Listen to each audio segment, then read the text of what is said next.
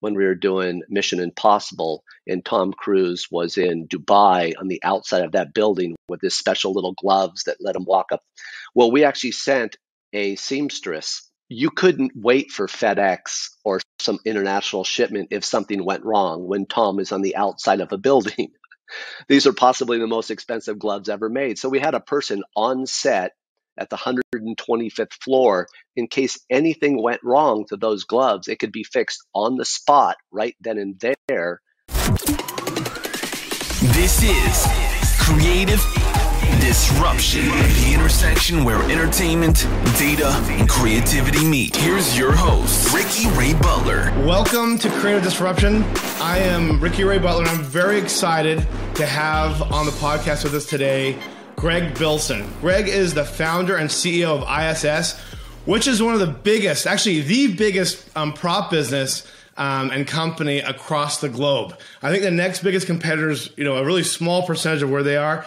Um, ISS is very um, entrusted by companies like Disney, Marvel, uh, um, Netflix, Amazon, Universal, all the major studios um, rely a lot on this on this company. And, and Greg is a pioneer in the space. And as we're in the world of the the, the creator economy, um, the prop business and, and making sure that creators have access to props and different areas to make their content look much more realistic or professional is going to be in a bigger demand now than ever before.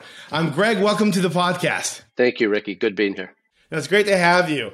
Um, Greg, you know, you have you and I have gotten to get to know each other um, for the you know past year or so, and um, I'm fascinated with all that you've been able to accomplish. Um, could you kind of give us you know just a, a little background on yourself and your business, and and and you know what you've accomplished up until now? Well, uh, technically, the company started in my dad's garage in Culver City in 1977. Oh, wow. Um, he had a need that wasn't being met, and he decided to do things on his own.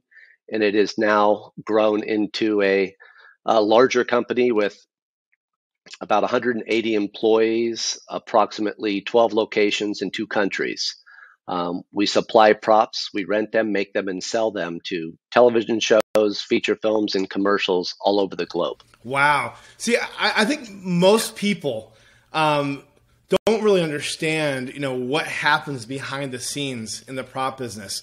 Um, you know, what percentage of um, um studios and productions are you working with in Hollywood? Well, that varies quite a bit, but in the 60 to 70% range of productions we're dealing with. Some productions will deal with quite a bit from front to end, the entire thing. Other projects will supply just one prop. So it's always different. Wow, wow, wow. Well, I've heard rumors that around 70% of the productions out there are using ISS, which, you know, is a is a is a huge um, you know, it's a huge accomplishment. I mean, you, you can validate that um, if you want, but um, it's a huge accomplishment because it really means, you know, the Hollywood community and all a lot of the content creators out there really rely on your business and what you and your father have built, um, you know, in order to, you know, accomplish what they need need to do with their productions, with their content. Um, um, I mean, would you say that number is pretty close to accurate? You know, seventy percent of the productions out there. Yeah, it, it is close to accurate. It's something I don't focus on on a daily basis. Uh, my father was a property master. I myself am a property master, so second generation property master. Um, I have three sons that are third generation. So I, this has been in my DNA forever. Um, so I focus on taking care of, of property masters, their shows, and everything else is kind of taken care of itself. Well, you know, it's interesting you know, with the experience I've had in product placement and, and working in this community, it's amazing how many different generations, you know, are, are a part of, of, of this Hollywood community where you meet people that are third generation prop masters. I, I met an individual that, you know, I, I believe his grandfather did Gone with the Wind. And, and wow. there's, a, there's a lot of, there's a lot of people where it does this. And, you know, being in product placement, when we acquired an NMA, Norm Marshall Associates, um, we've had some of that as well, where we've had several different you know generations being a part of product placement, and and you know you know it's it's it's so interesting. Um, you know, I went to your offices and I and I got to see the scale of your business, and um, I mean, I, I, think you have like 17 acres of of of, of land and and warehouse, um, you know, taking care of this operation. Can you talk a little bit about the scale and how big it is? Yeah, it, it, it didn't start off that size. It was in my dad's garage. So it's a very large garage now. Um, it wasn't that I set out with a plan for global prop dominance. We simply started supplying props and taking care of people uh, the way we ourselves would want to be taken care of. Uh, I left a TV show called NYPD Blue to come into the companies. So our primary customer is a property master. We take care of them the best we can, the way I would on my show if that's the way I was doing it. Um, most people don't realize that every film environment, whether it's a commercial, uh, TV, a, large uh, multi million dollar tent pole franchise like a Marvel show, there's nothing there to begin with. The entire environment is created from scratch. That could be a contemporary office building, it could be a world we've never seen before. So, all of that stuff, whether it's rented, manufactured, um, or created somehow in a computer room, has to be done from scratch. So, when somebody comes to our companies, they can accomplish more of those under one roof than pretty much any place in the world. Wow.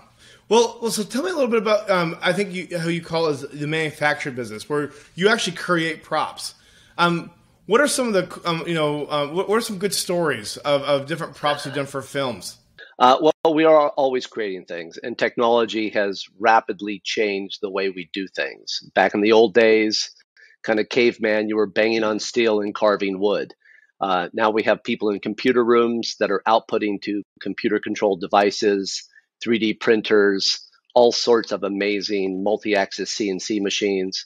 Um, so there's almost no limit to what we can create. Um, they're creating things like Captain America's shield, Thor's hammer, um, rubber parts and pieces so actors and actresses can do things safely and with greater choreography because it's lighter and they're not encumbered by a heavy, so, so potentially dangerous something. So you're telling me that they're not using steel or metal? Well, oftentimes they're not. Uh, when you have the option of carrying a real 30 pound weapon or a rubber version that weighs two pounds, most people at the end of the day will choose the two pound version. that's awesome. No, no, that, that, that's that, that's amazing. And, um, and and and I mean, are, are, you're working on a lot of different um, productions. I mean, did you ever like do any like the like the fantasy or um um, I mean um like like from like let's say Lord of the Rings or Avatar or like science fiction like Star Wars films. Have you have you worked on those types of productions as well in, in creating props? Yes, yes, we have. We work on films on a global scale. So there are projects that we're doing for Star Wars and Mandalorian and Marvel that are done all over the world. So we're creating things all the time. Uh, the shop that we have here in Sunland is kind of the mothership and we send things all over the world as they're needed whether it's something we manufacture. Now, I'm kind of a movie geek. Um, I don't see that as a bad thing. I love going to the movies. I love seeing um, things that we made. I love seeing how it interfaces uh, on on the television show or feature film. Um, the film business for me is one of the very few collaborative art forms to where two, three, four hundred people can have an active say in how something looks and how it ends up on camera. Oftentimes, we are creating and making a very iconic prop for an actor to use, and that lives forever. Um, so it's kind of cool. And, and, the people that work here are pretty um, excited about the things and projects they work on because it's not going to the corporate cubicle every day shuffling paper around. It's really very different every single day. Wow. Well, you know, I, let's talk about the future a bit. Um, YouTube just recently announced that there's over 2 million creators that are getting paid by AdSense that are on their partnership program. Um, and we know that there's tens of millions uh, of people that create content and consider themselves, you know, content creators. And, you know, these are people that create their own TV shows independently from any of the um, cable networks or studios or major production companies that end up figuring out how to monetize and in some cases make hundreds of millions of dollars a year um, with their content. I, I believe the total number is 50 million content creators that are self-proclaimed content creators that are out there. And, you know, being that our business, we work with both, you know, 90% of the productions out there when it comes to product placement to, to um, working with uh, with the PGA, where we're, we're, partners with them. And then we work with a lot and uh, tens of thousands of influencers or content creators that do the digital content. And then we have TubeBuddy, where we've helped empower you know over eight million content creators in being more data driven and growing their audiences. Um, we're excited about this space because there's a huge blue ocean where you have you know 50 million creators out there creating content where there's tens of millions of videos and images being uploaded every day um, what does this mean for your business because i think there's a probably a small percentage you know like the mr beasts of the world or you know zach king um, that that are looking you know for someone to help them with props and either that's in creating props or you know using you know you know um, a, a, prop company that has a, a strong inventory. Um, so we've talked about in the past, Greg, that there's been a you know there's over a thousand Hollywoods. It's, across the globe today. Pretty soon, there's going to be millions of Hollywoods. Um, how are you going to evolve as a business, and like where do you see yourself playing?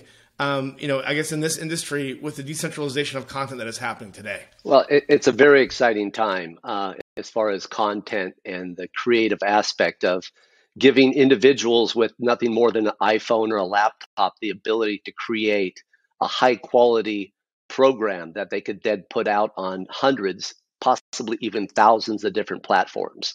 Um, we have a bigger toy box than most people have. You know, um, as a prop person in the early days, I would take stuff from home, my garage, whatever we needed to do to get the project done.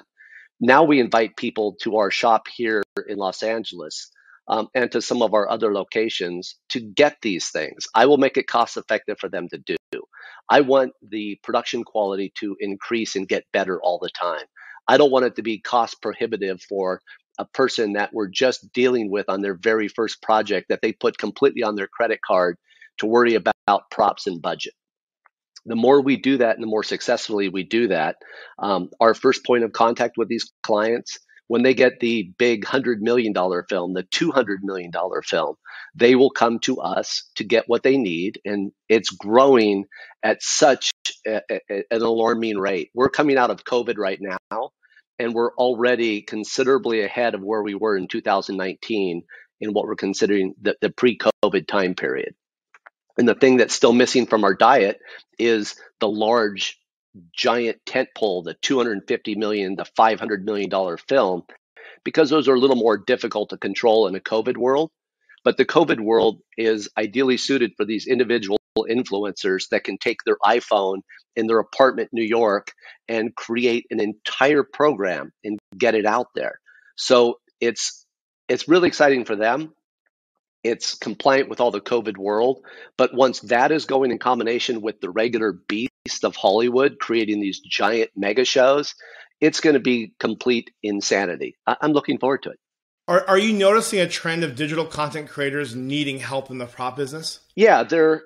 We have things that you can't easily go to Walmart to acquire. You know, we have extensive weapons collection. We have manufacturing capabilities. We have a collection of props from virtually every decade, every century. So it's it's like a Smithsonian in one sense, where you have things from the 14th, 15th, 16th century. You can't easily access that. So I invite everybody to come here, get what you need, and do it right. I'd much rather it be done right and have some real production value and content for the programs that they're trying to produce. So, uh, let, explain a little bit of the variety of different props that you, do, you do, that you have because I was overwhelmed. It was a, it was a sensory overload for me, to be honest. Um, when, when, I went and did a tour um, of, of, your offices your warehouses, um, you know, from from weapons to like couches to to you know TVs that were um, um, um, built in the '80s. dive into that a little bit of like you know you know the amount of uh, of props that you have, and and you know what areas you know you see are never going to go away. Well, that's a unique thing about our business and the uh, the telling of stories. Those stories that are told are from every generation, every time period. And how do you sell that time period? You sell it through props. You know, if you do the wrong time period from the 80s and use an iPhone that wasn't out until the 90s, you're going to get crucified for using the wrong things. So the diversity of inventory here really blows people's minds because You have to have an eye towards the historical aspect of things. It sounds funny to say you're doing a period film from the year 2000, but that's 21 years ago. And the difference is tech, it's a real thing. And, and technology uh, in 21 years has advanced tremendously. So you have to have the correct amount of the old stuff. You have to have all the latest and greatest and new stuff. You have to have an eye towards future trends. So when you're trying to develop and design something that is only five years in the future, what's that going to look like? That's a very difficult thing to try to um, keep together, organize. We don't have an ever expanding Jiffy Pop uh, building here that can continue to expand. So you have to have stuff coming in that's new and stuff that's going out that's no longer of use to you. So there's a lot of judgment calls that are made on a daily basis as far as what you keep, what do you want to get, uh, what do you want to maintain. Um, so it's a never-ending process. Well, I mean, I mean, how do you organize all that inventory? I mean, you, you probably have you know um, millions of different you know um, individual um, props, correct? Yeah, uh, people, nobody has ever come through the full tour of ISS and at the end of it said, Is that all you have? Most people are blown away. Most people are just blown away at the diversity and the quantity of things we're doing. But if you think about just this one company, we're servicing three to 5,000 projects a year. So there could be 20 military shows going on at the same time, and you're outfitting maybe a hundred troops. Right now, we're doing a Will Smith thing out of New Orleans, and that is a few hundred troops from the Civil War, both Union and Confederate. So you're constantly acquiring this stuff, keeping it organized, keeping it clean. And I don't know if you know this or not, but the rental business is not particularly gentle on what it is we have. If you're doing a military show, they're really enacting the fact that they're in a military battle, a war and stuff gets destroyed, things get blown up, things get bled on, things catch on fire. Um, so you're constantly getting stuff back that has been damaged, exploded. Um, it is a very unique business. It's not like anything most people have ever experienced.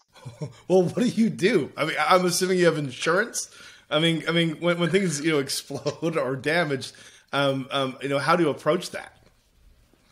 And, and, then how do you do it in a way that doesn't, you know, piss off the creator or the producers? It, it, we're always dancing uh, on a very narrow line sometimes. Uh, when you know in advance that something is going to get destroyed, oftentimes we'll make a version that they can destroy. It's more cost effective. There's multiple takes because the other thing people don't realize is that you have to destroy something sometimes 40 times. So it's not just destroying one of something, it's multiples and different ways and shot differently. So it gets really complicated when you have something that's very expensive on set. It's very unique. You only have two of them. And now, through a rehearsal, the director and actor decide that this is now going to get destroyed. You could be in a place to where you can't get another one, and you have to tell that director, producer, actor, you can't do this. We only have two of them, and then we're done. Um, so it's a very collaborative process. You have to talk people through it. Um, we are insured.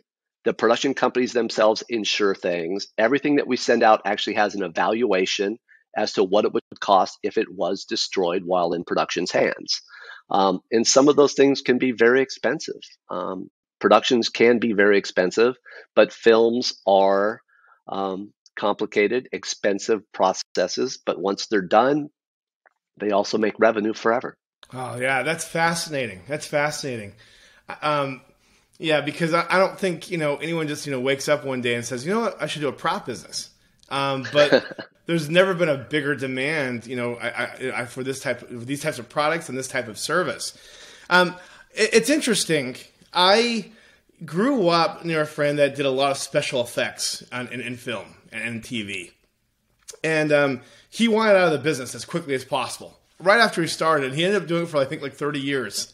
But he he wanted out of the business because it really took a toll on his health because he was working almost 24 7 or there'd be days where he'd be working 24 hours straight uh, and um, you know working in the in the film business um, can be very difficult because you know you have to follow the timeline um, how is your team um, you know i mean i mean i mean are you all in a position where you can you know drop things off and just let it go or do you need to have people on the sets, you know, with the producers and with the directors, uh, uh, making sure everything's okay and that they have the support that they need? Well, I, I, feel for the people that are on set. The set life is very different from what we do.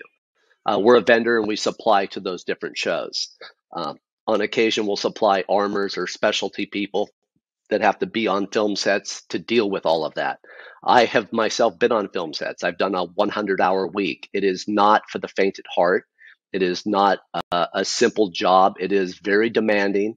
Uh, and the average work week in our film industry on set is an average 75 hour week. Um, that doesn't leave a lot of time for socializing. You pretty much, when you're working, you're working full time. We have a great crew here. Um, I worked with Steven Bochco many years ago on Doogie Howser and NYPD Blue. And I, I really learned from him to surround yourself with very good people let them do their jobs and stay out of their way as much as you can. Um, and I've I've surrounded myself with good people. Uh, once again, I use the term collaboration a lot, but we collaborate together. We're a family. We're a team. If you think about the hours that we work, we spend more time with the people here at work than we do oftentimes with our family. Um, and like families, there are good days and bad days. There are misunderstandings and uh, arguments and hurt feelings, and you have to navigate that every single day. Um, I wouldn't change anything. I love what I do. I love our industry. I love the people I work with. Um, we've all had that dream job to where you got to go to work every day with people that you just really enjoy being around. They bring something to the table. Um, they say something that makes you smile. They did something that you never thought of before. They made something you didn't think was possible. Um, I'm getting goosebumps right now just talking about it because I love what I do. I, am passionate about what I do. I can't imagine ever doing anything other than this. I have led an amazing life, and props have been a very big part of that. I've been around it my whole life. You know, a lot of industries frown upon nepotism, and our industry kind of embraces it. There's a lot of it. there is. You know, I myself am se- second generation. My kids are all third generation. I have a granddaughter that could be fourth generation, but hopefully she'll be above the line producing these things. She'll be the boss lady. Um, but I think it's great. It has its place. Uh, you don't get this industry unless you've been around it. Um, it's not anything you necessarily go to school for. You can take a film class and you can learn how to edit and you can learn how to engineer sound. But until you've been on a film set and you're on your 16th hour and there's animals that aren't acting right, or the guns aren't operating properly, or the rain bird stopped working, you're constantly having to adjust to changes, just like COVID, like you had brought up earlier in the conversation. Our industry is now, as the entire globe has had to, adjust to a COVID world. How do we continue? How do we make content? How do we give people what they want? You can't just stop. Failure's not an option. So we figure out a way around it and we just keep doing it. And that's what we're doing. Wow, that's amazing. There's just a lot of gems of what you just said. I mean, in what you just said. Um, you know, one one specifically you mentioned like it's not for the faint of heart. You know, yeah, there is a lot of you know nepotism and a lot of people know each other, but you know, it's really an uh, you know a big family um, of entertainers. I've noticed. You know, I mean, when I went to your office, it was fascinating because I was there with Caressa, who's been in the business for a really long time, and just strolling through the hallways before we ended up um, connecting with you, Greg, we saw like at least a dozen um, very prominent, renowned, you know, prop masters that are working on some of the, you know, the the, the biggest budgets, you know, in entertainment right now, and they're just there hanging out. Uh, they, they, they, you know, maybe some of them were doing some work, but they were just you know in your offices and and and, and chilling and hanging out. You have like this atmosphere um, that is, is, that's very unique. Um, um, where you have people, you know, where they they feel appreciated, they feel they're part of the family, they feel empowered, and um, you're not going around pitching, you know, pr- productions or studios. They're all coming to you and hanging out your at your warehouses and your offices. And I found that very fascinating because it, there was a very friendly and I'd say even casual environment where people just felt comfortable, safe and we're enjoying their work, you know, um, being at ISS. And that was something that, you know, I will never forget.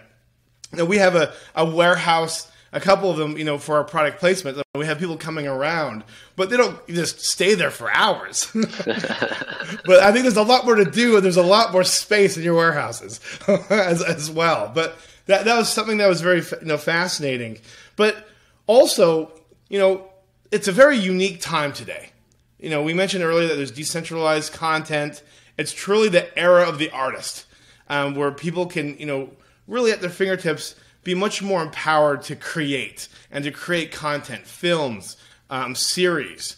Um, you know, whether it's on a new platform or you know, breaking through and be able to work with Netflix or Amazon.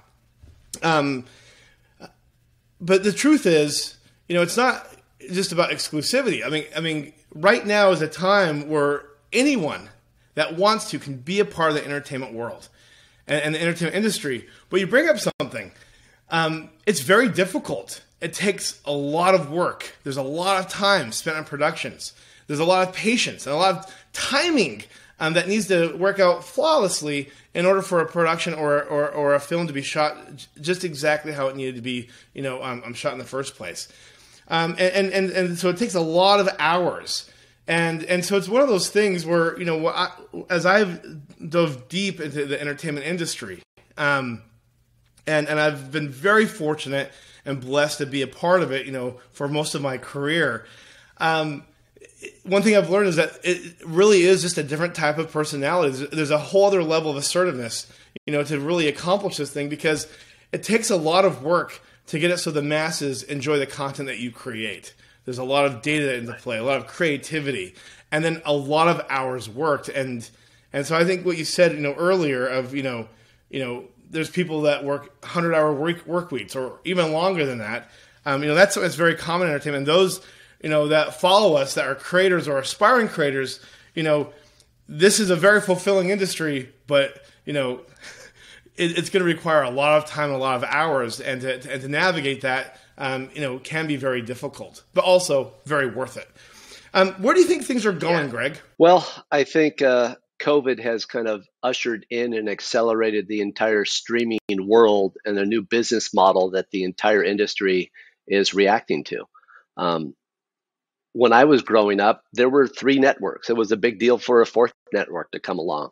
Uh, just since we've been having this conversation, there's probably been two networks for them starting to create their own content. So the insatiable need for content at every level, uh, very small, very large, all points in between, all over the globe, all simultaneously, um, is created an amazing business opportunity for creating content and needing props and manufacturing things and employing people. Um, it's it's going to grow exponentially um, over the next five years. There's a lot of countries that are not even quote unquote wired yet, don't have streaming content, don't have the ability to make a cell phone call. Once all of these people get online and they start wanting their own content, it's going to be getting it's all going to be created in all these regions all over the place. So I see us being very busy for the next um, hundred years. no, I, I, I, believe that. Um, you know, um, if, if, you can, let's talk about some of the international work you do. I mean, you you don't just you know support uh, American productions. You know, you have you have an office in in Europe. You um, and, and you, you support you know most of the globe. Um, you know, do you have any you know you know fun war stories? I guess, and, and you know, with your logistics business working globally.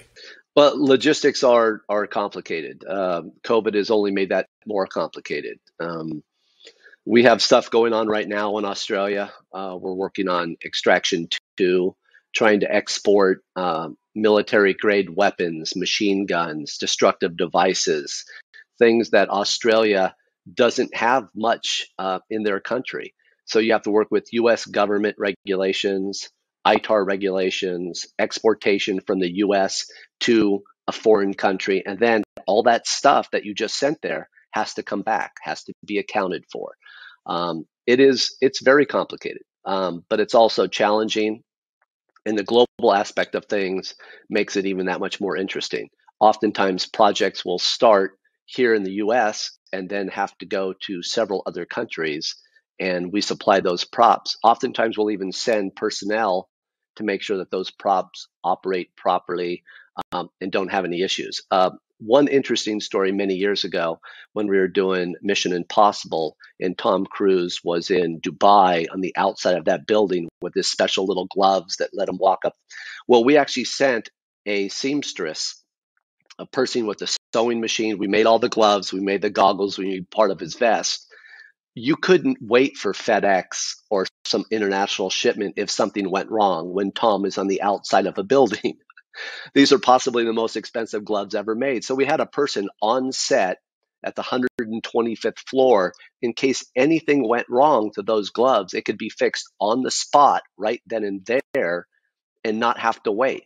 So the pressure on production and sometimes a vendor supplying those on a show like that halfway across the globe, um, you can have a few sleepless nights when things don't go well. Oh wow! See, even you know, even though you know, um, I'm in entertainment, and we do a lot with product placement and and, and, the, and these production companies and these films. It's interesting, you know, when I when I watch like Mission Impossible and and that scene in Dubai, all I'm thinking about is what's going through Tom Cruise's head right now, and then what's happening with it with the, with the with the, the, the, the you know the DP and like all the the camera tech. How are they pulling this all off? The last thing I'm thinking about is is there someone inside the you know the the the building on the hundred you know what is it 122nd floor or um, you know with with a sewing machine just in case you know those gloves rip. You know that, that that that's amazing. Well, what happens if Tom loses his glasses or something else? I mean, you have to have what people don't realize that any given film and a scene like that, sometimes you'll have five, six, seven, ten doubles, triples, quads the stunt people have to have them. Everything has to match. So if you're missing one of those components, it could be like, we can't film. We can't move forward. We can't keep doing this. And once again, ours is not a no industry. They're used to hearing yes, and you have to figure out how best to say yes. And and, and so you have to think ahead. You know that I think that's something that we can all apply in life. Um, in order to do a really good job and and to make sure that you mitigate risk for the future, you can't just be looking at the, the three feet ahead or 10 feet ahead. You really have to look down, you know, a yard and, and, and, and see what's around that corner or like try to guess what's around that corner so you can be ready for anything. And it sounds like your business is that type of business. I mean, it, it's funny you, you say that. You're not in the no business, you're in the yes business. And so you just have to make sure that you perform and, um, you know, you know, how fascinating. Um, what are you the most excited about right now? Well, kind of what you alluded to the uh, content creators and the number of productions that we're going to be working on, uh, the ability to scale that up, the logistics of getting it into and out of that person's hands. Um, getting in front of camera is just one small part of the equation. You then have to get it back. You have to make sure it still works. You have to make sure it gets into our inventory. Then you have to get it ready for the next person that wants it because our industry is a copycat industry. And I think we've all seen if one particular film is very popular and or successful, all of a sudden you see 10 or 12 more like that. Um, a few years back, we had a volcano movie, and then all of a sudden we had four volcano movies, all in Los Angeles. Um, so we have to just be ready for that. Um, it's, um, I guess I'm most excited about the potential growth on a global scale. Um, we've kind of taken our business model with the way we do things in the United States. I still think the film and television industry is one of America's greatest exports. We export our content, our products, the films that we make all over the world. They have become the industry standard. Now, that being said, no offense to my English, Indian, Chinese counterparts, everybody's making their own content. Everybody wants to think that they're the best at it, they're the most unique. And I love that competitive nature of even something as creative as a commercial, a TV show, a feature film. So it's it's going to be interesting. I love the, our business because it knows no limits. We're constantly pushing the envelope. They continue telling stories in ways I never thought possible a new technology will come along and it will make the production of a film possible whereas 5 years ago it wasn't even possible. Yeah. Well, and it's interesting you bring you bring up that, you know, you know, Hollywood or film and, and TV are, are some of the best exports um, you know, um, you know, out there. I mean, well, at least in in in, um, in, in our country, and, and that's true because there's a lot of you know um, films that gross hundreds of millions of dollars, um, where the majority of that revenue is coming from China. And and, and and and that's that's not a new trend. I mean, that's something that's been happening for a while, but it's also starting to seem to um, happen a lot more often. And um, and so that no, that's very interesting. And it's it's one of those things on the from the digital perspective. Um, it's interesting because you know all the content today, whether it's on TikTok or if it's on YouTube or Facebook, it's global content. You know, so so you know this is something that we've seen in Hollywood, but it's also happening in the digital world as well. As well, where you know you know in this country there's been there's been a lot of like setting the standard of like where content can go and and I believe it's because you know um, it's one of the first countries that really empowered artists to create and, and, and, and to innovate and to build a you know you know c- continually you know you know set boundaries or break or or you know you know um, break the model. And then that's that's happening today where you know there's a lot of creators that are self-funding their own content. And and you know I think there's going to be a day where they're going to do that with blockchain, where you know NFTs I think has opened up the gateway for blockchain to truly start funding film and TV, and so these creators can have even more autonomy and even more independence, and um, it's it's it's going to be fascinating. And, and and you're a company um, that is really you know one of the businesses out there that truly empowers the artist to create art. And um, one thing you know that I thought was very fascinating is that you've even taken it to the extent where you create fake brands in order to make it so they can have brands um, in their content. And so that's where our business comes in um, on the Ben side, where we do product placement. Um, we have noticed that showrunners and producers and directors and you know they want the real brands in the content because it makes the content more authentic. It makes it more real and and whether you know it's you know a period piece from the past or um, you know a futuristic um, um, film you know that takes place in the future, they want real brands in that content. Um, you know, t- give me the background on what inspired you to start creating these these um, brands when when um, these creators and, and producers couldn't find brands to let them use their products back in the day. Well, let's say it's uh, a negative association. It's some young people that are consuming an alcoholic beverage, um, and an accident happens, and people are hurt. And that's not really a great advertising campaign for a, a Budweiser or a Michelob or a Heineken or, or whatever. So you have to create something that isn't real, doesn't exist, and there's no negative association with that brand. Um, but we've also seen TV shows or feature films where somebody took a piece of black tape and put it over or just put beer and it looks awful. It takes you out of the moment. When I'm watching a TV show or a film, if we do our job perfectly, it's very organic. Everything seems like it fits, nothing stands out. If we do our job poorly, like if in the foreground there's a giant can of beer that just says beer or a big black uh, piece of tape over it. My eye will go to that and it will drive me insane for the entire show. So we have the, when I started graphics, I, I went to a Whole Foods and I went to a few markets and I grabbed as many products as I could find that pre existed. And we took it back to our designers and they started designing products that are similar but not the same, that looked real, that didn't look like a prop. Uh, I wanted things to look authentic. And it's not like you had mentioned, not just contemporary pieces. Sometimes you have to do something from the 30s, the 40s, and 50s. So that was the basic conception. And then when you think about the amount of products that we consume and we have in our daily existence that could ultimately end up on a TV show or film, it's magazines, it's identification, it's consumables, it's snacks, it's children's homework, it's it's a if you see in the background, I have my my granddaughter's artwork. Well, you can't just use anybody's artwork. It has to be cleared artwork, and the children have to give approval. So it's so far-reaching. Our graphics company has a digital library of millions upon millions upon millions of variations of beer, cereal, butter, cigarettes, you name it. If it can be produced, we have then produced it.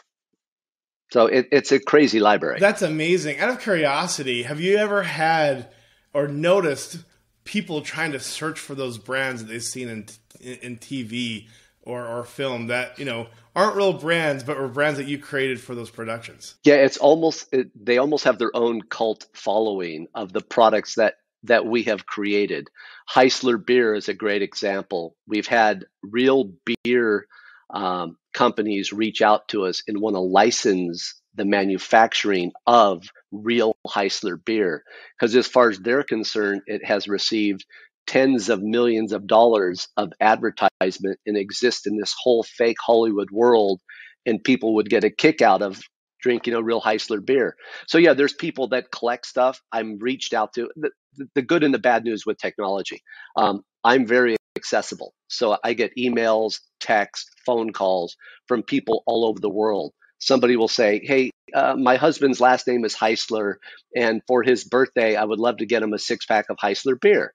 So, of course, I'm going to accommodate that person because we're, we're, growing the brand and it's, it's a kick. So, uh, people are shocked that I actually respond to emails and texts when these things happen. Um, or they just have a potato chip that they've seen in all their favorite movies and they have an affinity for this bag of potato chips. I've sent bags of potato chips all over the world to people because they collect these things. So who am I to say what is right and wrong? You know what? I, I was talking to a, a, friend the other day about you, and you know, I was mentioning that you're this, you know, this genius of a person that you know is really good with operations and logistics. Um, you know, what's the special sauce of like building a team to handle such high scale logistics like you deal with that has timelines and a lot of high pressure. I mean, this is this is not UPS. This is not you know um, Amazon. This is much different. You're working with some of the most egocentric um, content creators um, out there, and you have to keep them happy, which is extremely difficult. You know, what do you do to build a team? You know, to really accomplish this? Because I, I can just only imagine how, how difficult this is. Well, it, it, getting good people is hard. Keeping good people is even harder. Um, one of the things that have come out of COVID is that um, people, it's it's changed their DNA. Um, if they're not happy where they're working, they don't work there anymore. So we try to create a culture here with companies um, that is a happy place to be. I mean, granted, it's still work. We're still doing a job. It can be very stressful, but we try to get along. We try to have some fun in the process. We try to take care of the client the best we can. When there's a problem, we try to figure out a workaround um, that satisfies them, and ultimately, it's something we can accomplish. Every situation is different. Um, it is stressful. Um, it's also knowing people's strengths and weaknesses. Um, not every hat fits every head. So some of the people I have with me are very good at certain parts, not so good at others. So when you see somebody struggling with one of the parts that they're not great at, um, try to partner them up with somebody that is. Try to teach them how better to deal with it. Um, it's it's complicated, uh, but it's also part of what I really enjoy doing. It's the people part of what we do. Um, employees can be frustrating. I'm sure they think I'm frustrated at times as well.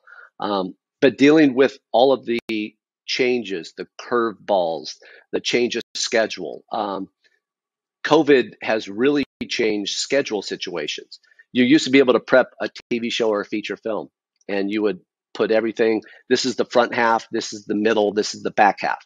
Well, now three actors and actresses became positive. So now the back half is going to be done in the front half, and everything that you had six weeks to do, you now have one week to do. So everything is completely changing. You almost have to have the entire truck prepped in, in the room. So we have to adjust to those kind of problems as well. So we, we just hire a lot of really good people. We throw them in the frying pan and we see what cooks up.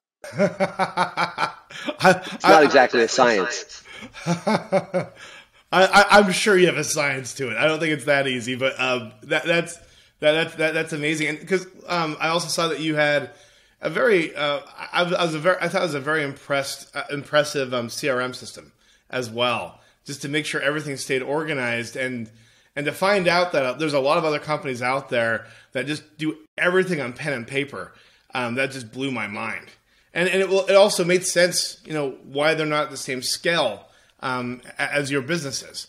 Um, um, but you know, it's going to be interesting to see as this world of content becomes even more decentralized, where there's a decentralization of platforms in addition to the content, and that you know, there's even a bigger demand for your business. It's going to be very interesting to see, you know, where you're going to need to innovate and level up with tech because it's going to become much more complicated than it is today. And I bet that's exciting to a personality like yours, uh, like, like, to a personality and a person like you. yes, my wife calls me the squirrel. Um, our industry is uh, ideally suited to incredibly ADHD people such as myself. Uh, I joke with my children that uh, it's a curse for some. I see it as a superpower. Uh, our industry, you have to multitask. You have to continually readjust your priorities as things change on a hourly and daily basis. Um, it, it's just it's it's all I know. It, it is going to be a challenge, but I've also surrounded myself with a lot of very good digital people. I kind of call myself the old uh, analog guy in a digital world.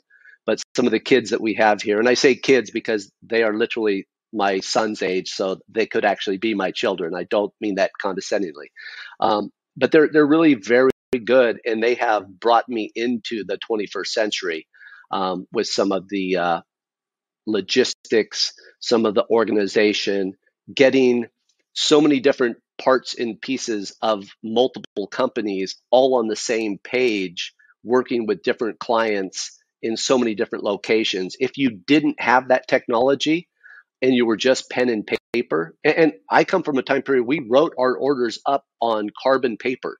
Uh, there was no inventory. There were no computers. Um, that's the way we did it. Um, and if you know 10 different people, they look at a, a, microphone, they would call that microphone 10 different things, give it 10 different evaluations. And then when a client is super specific on what they need, they don't just need the 1966 blah, blah, blah. They need the latter part of 1966. You have to be spot on you can't be off. It has to be 100% accurate. So just when we inventory something now, there's a historical component with everything that we do. This was introduced in 1982. It was used for these four four years and then pretty much went away. So that's the little window. We try to put as much data and info into our inventory as we can. It, it, there's a lot of work. I, I could see it being difficult you know, creating systems and processes. I mean, I'm sure you do that with your inventory, um, um, but you know, being that the only thing that's really consistent is not the content; it's the it's the relationships, right? That's always creating new types of content, and there's going to have to be new areas of innovation. Um, and and the, your your ability to be able to evolve and adapt to this new world of content is just is fascinating and very impressive to me. Because um, you know, evolution is hard. It comes with you know two two pieces. Uh, in, in, my, in my opinion, you have the fast paced environment that's just moving fast and and and and you have to have a team that can deal with that type of you know um, um, you know fast paced work environment, and then you also have a little bit of chaos. There's always new things happening. There's always probably new friction points, and to be able to continue to grow a business and scale up and, and to evolve, you know, with the complications that you're always facing, you know, that's that's very impressive, and and, and, and you know you know, there's there's a reason why you're the leader and the pioneer of the industry when it comes to props. Well, the funny thing is, I left doing shows um, 28 years ago to come into the companies because although I love doing my job as a property master, I was only working on one show. And if it's one show at the time, it was a police show. Once you have that kind of figured out, there's not too many additional changes they can throw at you the thing about a business and growing a business and being able to go in so many different directions, um, you're never bored. There's always a new opportunity just around the corner. And it's a challenge to uh, make your decisions and choose your direction wisely because I've made plenty of mistakes and continue to do so and will always make mistakes. It's what you learn from those mistakes that gets you to the next step that much quicker than just even a year ago. So I love the term evolution because our industry probably evolves faster than most businesses because it's an interesting mix of technology and the creative component, which can just take you in so many crazy directions. Mistakes are always a good thing. You learn from mistakes. You want to fail as fast as possible and learn from those um, because it's going to refine who you are and, and, your business. You know, one thing I talk about with my company and, and, and the people I work with is that, you know, friction's a good thing. Friction can be really good if it optimizes who you are and what you're doing and if it refines, you know, who you are and what you're doing. Um, if it, if it sets on fire and it burns you up, it's not a good thing. and so, you know, those that don't get caught on fire are the ones that are always making adjustments where they need to and learning so they can go to that next level and, and, and, and you know, be successful in what they're doing. Um, I want to ask you one more question, Greg. Um, I want to be respectful of time. I know we, we got off on a late start um, um when we started this podcast, but um, and I'm excited to go to dinner with you later this week. You know, as we have planned. I want to hear about your travels to Machu Picchu. Yeah, we'll have, we'll have to we'll have to chat about that. You know, that that was that, that was an awesome experience. But um, but um, a, a question I have for you is like, what keeps you inspired? Wow, that's uh, it's like one of those. Uh, if you were a tree, what kind of a tree would you be? Questions. Uh, what keeps me inspired? Um, I would say the people I get to work with, the collaboration, and then dovetail that in with the constant changing of how to tell a story. There's so many ways to tell a story, but when it's done perfectly and it's done with an amazing script and a perfect cast in amazing locations and the set decoration, the property and the art direction, everything is just perfect. Um, that inspires me um, to try to continue making that next amazing project that we may have had some part in, a little part or a large part in. Um, I love that. And I think I'll always love that. Every time I go to a movie and we were involved in it, um, there's a little part of me that's going to be really proud and we'll always be proud of our our work on that and the people I get to work with. So kind of a convoluted answer, but uh, I love, I love, I love making this. I love doing this. That, that, that's beautiful. Um, you know, you're a part, and your team is a part of, of every production that you're that you're you're collaborating with, and and that's that's a beautiful thing. You know, you know, one thing I believe is that um, the best, I guess, preserver of history and culture are the arts. You know, yeah. whether it's film, whether it's poetry, whether it's a book or a painting. You know, art is what preserves history, culture, and I'd even say data. And we can learn from all those things, you know, to, to, to live a better life and to have a better future as a community, society, and as a planet. And, and I really think whoever can better empower the creation of art um, and, and, you know, make it so it, it goes to a new standard um, that's a very beautiful thing, and I think it's it's beautiful for humanity, and I think it's beautiful for the planet. Yeah, and we can peacefully coexist, and I think we could do a much better job than what we have done previously. And, and like you'd said before, learning from your mistakes. We have clearly, as a human race, made plenty of mistakes. Uh, moving forward, we could do much better. And the fact that technology has connected all of us on a global scale um, can also help us learn from all of our shared mistakes uh, at the same time. And maybe we could make those improvements much faster than what we had done in the previous century because we're going to have to start moving a little faster to making things better. yeah. And, you know, wholesome content is going to help us get there uh, for, from an education perspective, you know, as well as from a perspective of inspiring people to do new things and to do it better. Um, so you know, it's it, you know, it's it's very easy to marginalize entertainment and Hollywood and all the content that is out there. Um, but you know, there's a lot of influence that comes with it, and it's important to you know be in you know a positive, I guess, um, a, po- a, a positive part to that influence. And um, yeah, so it's exciting, um, you know, and I'm, I'm excited for all that you're doing and where you're headed, and you know, we're to definitely keep in touch. Um, thank you so much, Greg, for for joining and being a part of this. Um, thank you for uh, giving you. me a minute to talk about props. Yes, and and everyone that has tuned in, please consider giving us a like. Please subscribe and um, check out the other videos and, and podcasts that we've done in the past. Thank you so much, everyone. Have a good day.